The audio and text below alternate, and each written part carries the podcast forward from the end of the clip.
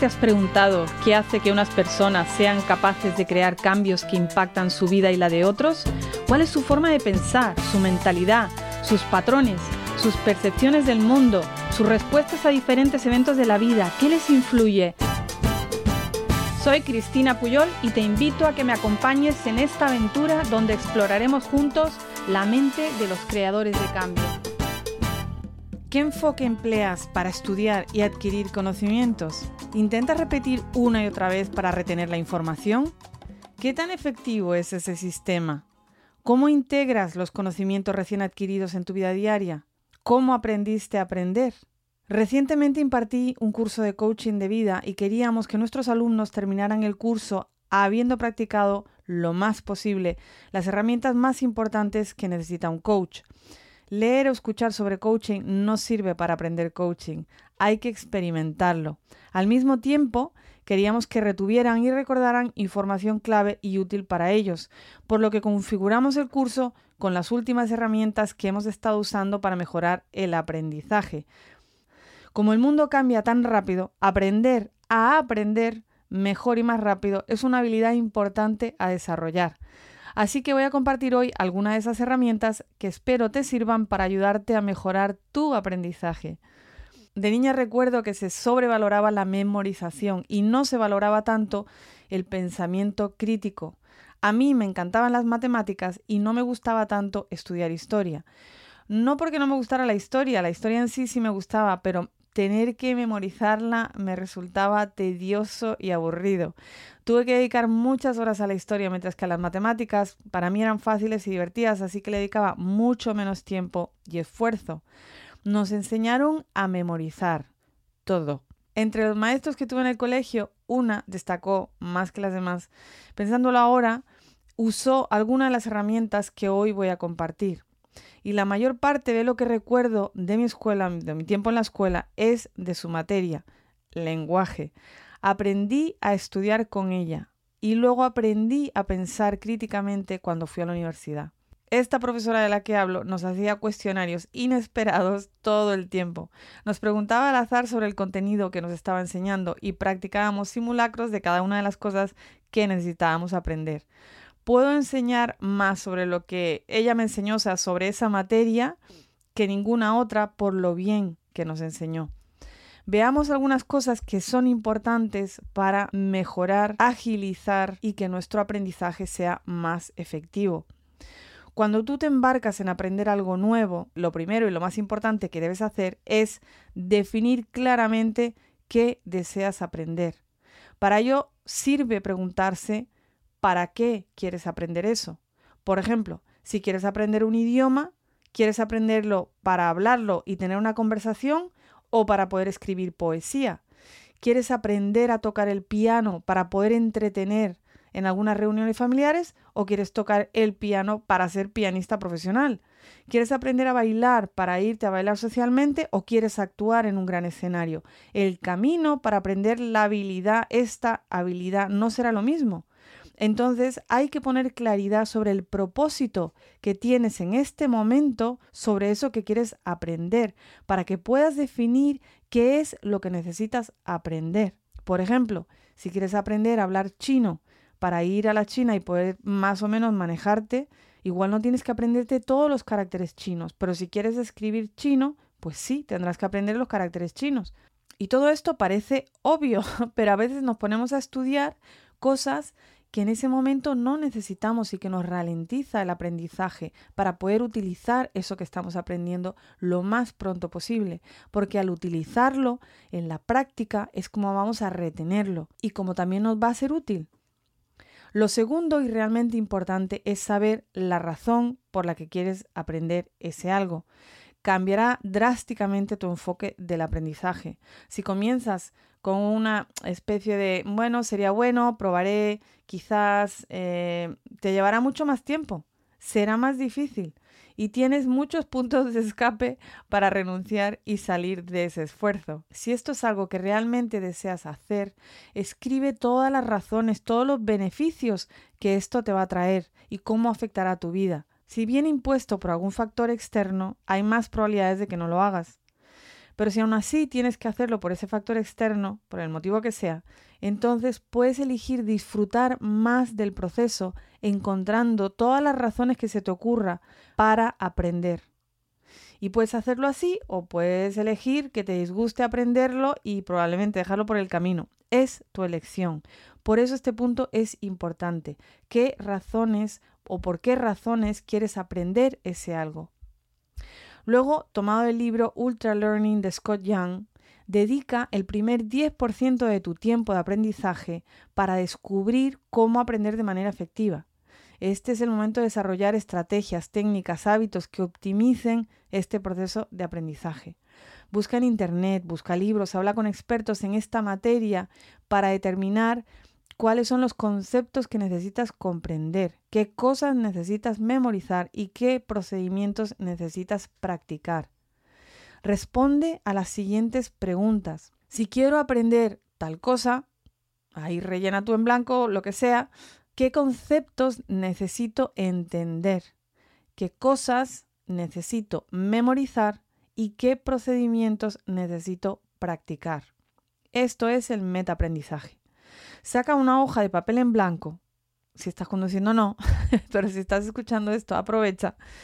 Dibuja tres columnas. Esto lo vas a hacer después para que ya vayas dibujando estas columnas.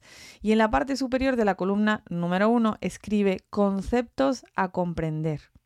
En la segunda columna escribe datos a memorizar y en la tercera escribirás procedimientos a practicar o movimientos o cosas a practicar. Respecto a, memorizar, hay un autor, Jim Quick, que es un trainer de Mind Valley y muy conocido por sus técnicas de memoria y lectura rápida. Y él tiene excelentes técnicas para memorizar listas por asociaciones y por ubicaciones. Pero hoy no vamos a profundizar en este episodio, quizá en otro, pero te animo a que le eches un vistazo a sus técnicas. Una vez que hayas creado una lista de cosas que necesitas comprender, memorizar y practicar, identifica algunos elementos seleccionados en tu lista que pienses que serán difíciles de aprender y críticos para tu éxito. Y una vez que hayas identificado estos elementos, diseña ejercicios para cada uno de ellos. Ejecutar estos ejercicios de práctica es como aislar un músculo clave, como un culturista haciendo pues ejercicios específicos para el tríceps o para el bíceps. Por ejemplo, si alguien quisiera aprender español, pues podría practicar frases, si quiere, por ejemplo, aprender a pronunciar la R, puede practicar oraciones que tengan muchas R's. El perro de San Roque no tiene rabo porque Ramón Rodríguez se lo ha cortado. Por ejemplo, son ejercicios que van a practicar cosas específicas que son importantes en este caso para la fonética del castellano. Una vez que sepas lo que quieres aprender, el por qué y sepas más específicamente qué es lo que necesitas practicar, asegúrate de crear un ambiente donde puedas poner foco y concentración intensos durante tus sesiones de aprendizaje. Minimiza las distracciones y asigna bloques de tiempo dedicados a sumergirte completamente en este tema.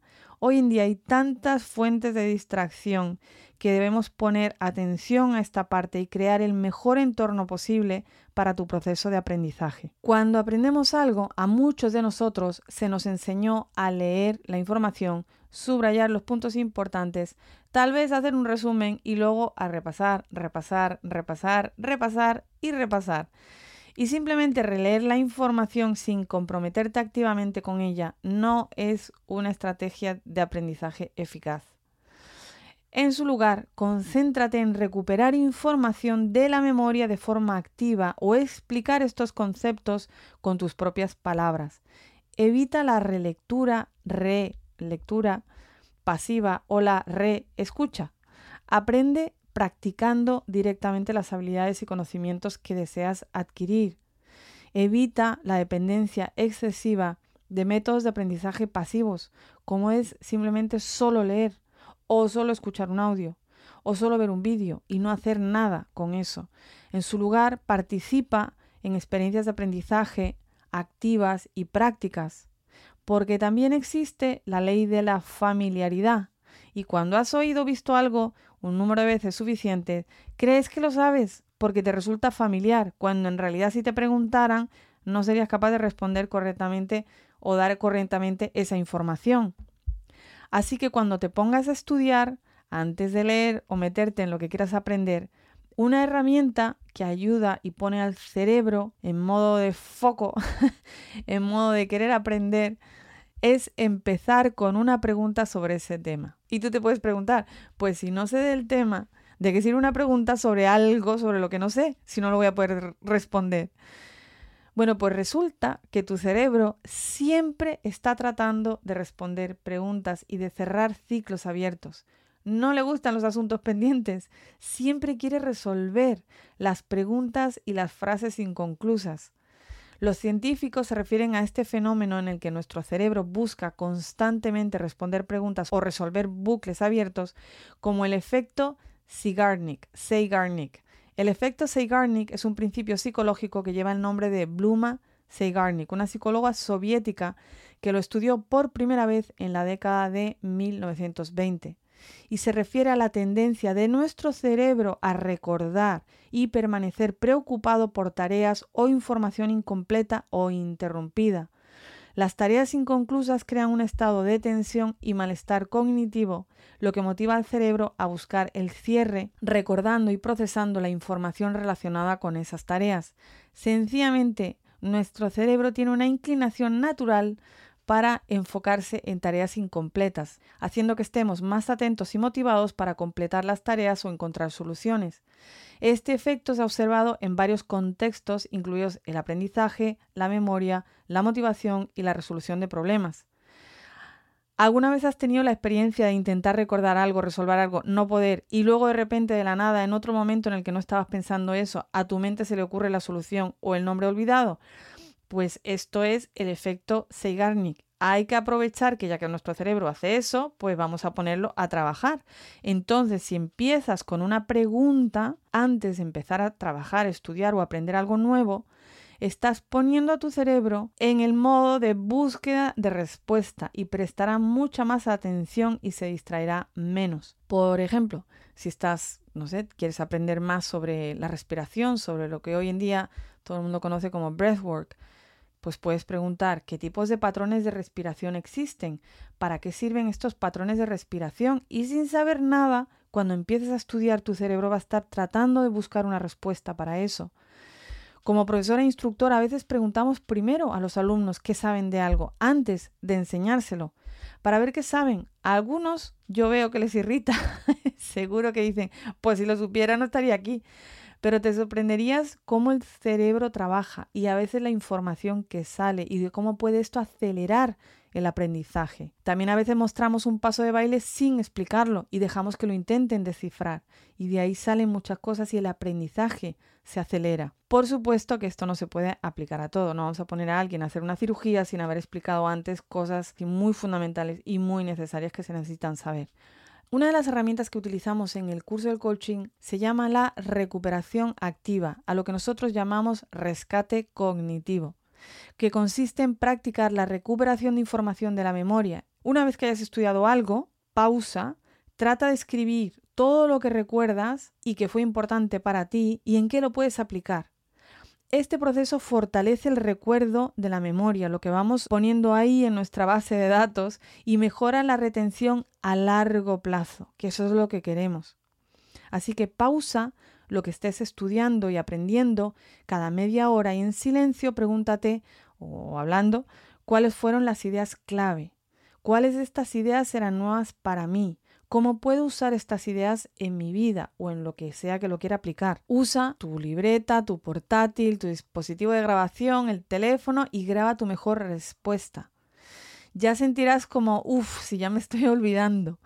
Pero la verdad es que tu mente está siempre en constante estado de olvido. Los científicos llaman a esto la curva del olvido tú, yo y la mayoría de nosotros olvidamos aproximadamente el 70% de lo que leemos y escuchamos poco después de aprenderlo. Así que el autocuestionarse, el rescate cognitivo, es una forma de utilizar la información limitada que recuerdas para ir navegando de regreso a la información que escuchaste y que ya estás empezando a olvidar o que ya te olvidaste. Al esforzarte por encontrar un camino hacia el conocimiento que deseas retener, reseteas tu curva del olvido y disminuye tu tasa de olvido. Y es como una curva que cada vez se vuelve menos empinada y que cada vez retiene más. Otra herramienta que usamos es el chismorreo cognitivo, que lo llamamos nosotros. Y esto básicamente es explicarle a otra persona lo que acabas de aprender. ¿Por qué es importante esta información y en qué contexto la usarás? Enseñar es la mejor manera de aprender una habilidad. Estás enseñando a otros, pero en realidad te estás enseñando a ti mismo. Es otra forma de recuerdo o rescate cognitivo. Cuando yo terminé la universidad, el mismo lunes siguiente comencé a dar clases como profesora asistente. Y recuerdo haber pensado, wow, si me hubiera preparado como estudiante, como tuve que prepararme como profesora, esta materia, que era una materia del primer año de informática, de la carrera de ingeniería informática, habría aprendido mucho mejor y habría retenido mucho más. Pero como estudiante, a veces solo estudiamos para aprobar exámenes y no para aprender verdaderamente y poder aplicar ese conocimiento. Cuanto más difícil te resulte recordar un nuevo aprendizaje de la memoria, mayor será el beneficio de hacerlo. El esfuerzo de recuperar el conocimiento o las habilidades fortalece su poder de permanencia. Esto es del libro Make It Stick, Haz que se pegue de Peter Brown, que lo recomiendo muchísimo y que da muchas técnicas para mejorar el aprendizaje. Ahora, para disminuir esa curva del olvido de la que hablábamos antes, la repetición espaciada también es crucial. En lugar de concentrar todo tu estudio en una sola sesión, espacía tus sesiones de estudio a lo largo del tiempo. Esta técnica permite una mejor codificación y retención de la información, y esto ha sido probado una y otra vez. Alguien que repite algo 50 veces el mismo día retendrá mucho menos que alguien que repita 50 veces lo mismo en el espacio de un mes. Espaciar las sesiones de revisión ayuda a reforzar la memoria y mejorar la retención a largo plazo. Cuando configuras tu planificación para estudiar algo, también planifica cuándo tendrá lugar esa repetición espaciada. Hay varias herramientas que pueden ayudarte a seguir qué área necesitas repetir más y cuáles estás reteniendo más y no necesitan tanta repetición. Como por ejemplo hay un, hay un programa que se llama Anki, también se puede hacer con tarjetas. La repetición espaciada es mejor que la repetición en masa. Los científicos llaman a este fenómeno el efecto espaciador. Si asistes a un taller y deseas recordar una lista de los conceptos clave que aprendiste en el taller, escribe una lista de los conceptos clave de estos en un calendario y programa el evento tres veces en el futuro. Elige fechas donde piensas que ya vas a tener la mitad de esto olvidado y empieza y ponlo ahí en tu calendario con una repetición espacial. Y para esta técnica sí o sí se necesita pues o tarjetas o un Excel o un programa y un calendario y programar los momentos en los que volverás a examinarte a ti mismo o a ti misma. Otra técnica que parece contraintuitiva, al menos para mí, es el concepto llamado intercalado. Intercalar significa mezclar diferentes temas o habilidades durante las sesiones de estudio, en lugar de centrarse en un tema a la vez. Este enfoque promueve un mejor aprendizaje y retención al desafiar a tu cerebro a hacer conexiones y diferenciar entre diferentes conceptos. Con lo distraídos que estamos hoy, para mí pensé que tendría el efecto contrario y que haría que el proceso de aprendizaje fuera más lento o peor. Pero de acuerdo con la ciencia del aprendizaje, al intercalar material similar, es necesario usar más potencia cognitiva para detectar las diferencias entre cada materia.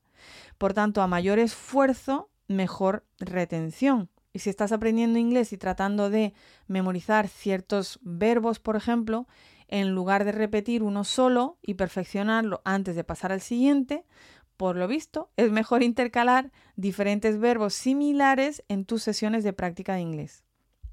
La práctica intercalar incluiría, por ejemplo, escribir cinco tiempos de verbo o cinco verbos diferentes en cinco tarjetas, luego vas de una tarjeta a otra en orden aleatorio tratando de recordar cada uno de estos verbos sin repetirlos.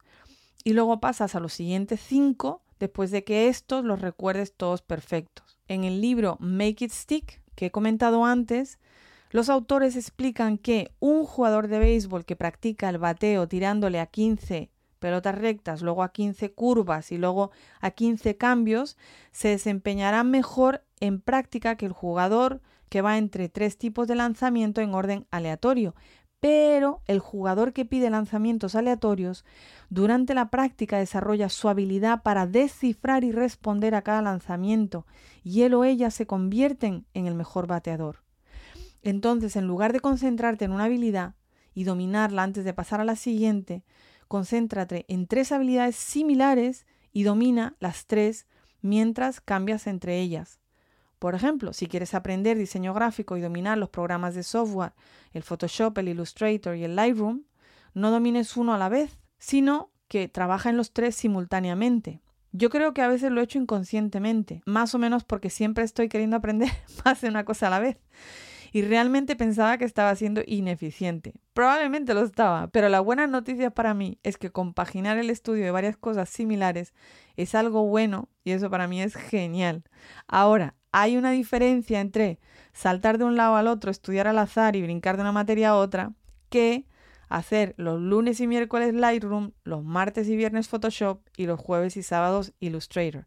No es ir al tuntún, sino con una estructura. Por ejemplo, al aprender a cocinar, pues no domines una comida a la vez, sino o un plato a la vez, sino que domina cinco platos similares y nunca cocines la misma comida dos veces seguidas. Pero también no empieces a ir al azar o si no acabarás mezclando el guacamole con la sopa de garbanzos.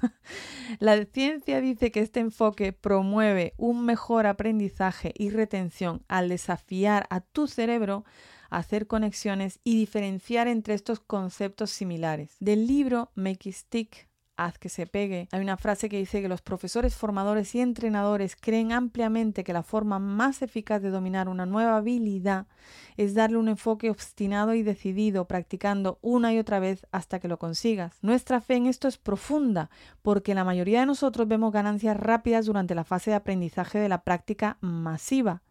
Lo que se desprende de la investigación es que las ganancias logradas durante la práctica masiva son transitorias y se desvanecen rápidamente. Entonces, la práctica masiva no ayuda. Y la práctica de una sola cosa se puede mejorar buscando una, dos o tres similares y practicarlas a la vez. Hay una frase de Ryan Holiday que también me gusta que dice el alcance de la lucha determina el alcance del crecimiento. Entonces, te pregunto, ¿qué recuerdas hasta ahora de lo que he estado compartiendo aquí? ¿Cuáles son las ideas clave? ¿Cuáles de esas ideas son nuevas para ti? ¿Cómo puedes aplicar esas ideas en tu vida? Si quieres, pon en pausa y piensa un poquitito de qué hemos hablado hasta ahora. De todos modos, te voy a hacer un pequeño resumen. Primero hemos dicho que hay que definir objetivos de aprendizaje claros. Define claramente lo que quieres aprender y el propósito detrás de esto. Conocer el resultado específico que deseas lograr te ayudará a estructurar tu proceso de aprendizaje. En segundo lugar, identifica tu motivación, las razones por las que deseas aprender algo.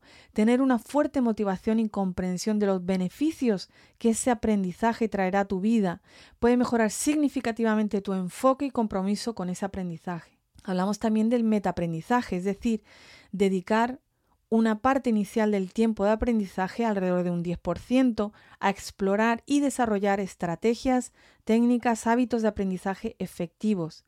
Buscar en Internet, buscar libros relevantes, hablar con expertos en la materia para identificar los conceptos, datos y procedimientos esenciales en los que necesitas concentrarte. Luego hablamos de la participación activa. Evita los métodos de aprendizaje pasivo, como nada más leer o escuchar, sin una participación activa. En su lugar, concéntrate en recuperar información de la memoria, el rescate cognitivo. Explica los conceptos con tus propias palabras y practica activamente las habilidades y el conocimiento que deseas adquirir. Comienza con preguntas, comienza tus sesiones de estudio haciendo preguntas relacionadas con el tema que estás aprendiendo. Esto ayuda a activar la inclinación natural de tu cerebro para encontrar respuestas y aumenta la atención y el enfoque durante el aprendizaje. Era el efecto Zeigarnik. Hablamos del Active Retrieval, rescate cognitivo, que ya hemos hablado antes, después de estudiar un tema. Escribe todo lo que recuerdas, haz una pausa cada media hora enfatizando las ideas clave y sus aplicaciones prácticas. Esto mejora el proceso de recordar, de memoria y la retención a largo plazo. Luego teníamos el chismorreo cognitivo. Enseñar a otros. Explica lo que has aprendido a otra persona, destacando la importancia de la información y cómo planeas usarla. Enseñar a otros es una forma de recordar y ayuda a reforzar tu propia comprensión y retención de ese tema. Luego teníamos la repetición espaciada. En lugar de concentrar todo tu estudio en una sola sesión, distribuye tus sesiones de estudio a lo largo del tiempo. Con esto mejoramos la retención de la información. Usa algunas herramientas para programar estas sesiones para ir viendo que recuerdas más y que se te va olvidando hasta que puedas recordar todas las cosas que estás estudiando en ese momento. Luego estaba el intercalado, es decir, el mezclar diferentes temas o habilidades durante tus sesiones de estudio en lugar de estar centrado en un tema a la vez. Este enfoque, acordaros que desafiaba al cerebro a hacer conexiones y diferenciar entre diferentes conceptos cercanos, lo que llevaba a una mejor retención y a un mejor aprendizaje. Evita confiar en la familiaridad. Volver a leer y leer o revisar la información sin una participación activa te crea la falsa sensación de que te lo sabes porque es familiar. Practica y aplica activamente el conocimiento para asegurar una verdadera comprensión y sobre todo la retención. Experimenta con diferentes enfoques y encuentra lo que te funcione mejor. Escoge al menos una de estas cosas para comenzar a practicarlas en tu próximo proceso de aprendizaje. ¿Qué va a ser? ¿Qué vas a empezar a aplicar en tu forma de aprender? ¿Qué crees que te va a servir? En el próximo episodio compartiré otra forma clave de estudiar que acelerará también enormemente tu aprendizaje, según los científicos. Así que en el próximo episodio en español tendremos otra clave para acelerar tu aprendizaje. Si aún no te has suscrito al podcast, ¿qué estás esperando? Tienes tantas plataformas para elegir. Puedes hacerlo en el Apple Podcast, en Spotify, en Stitcher, en Audible, en Google Podcast, en Deezer, en Evox y también puedes dejarnos una reseña en podcast de Apple y cinco estrellas si crees que nos lo merecemos.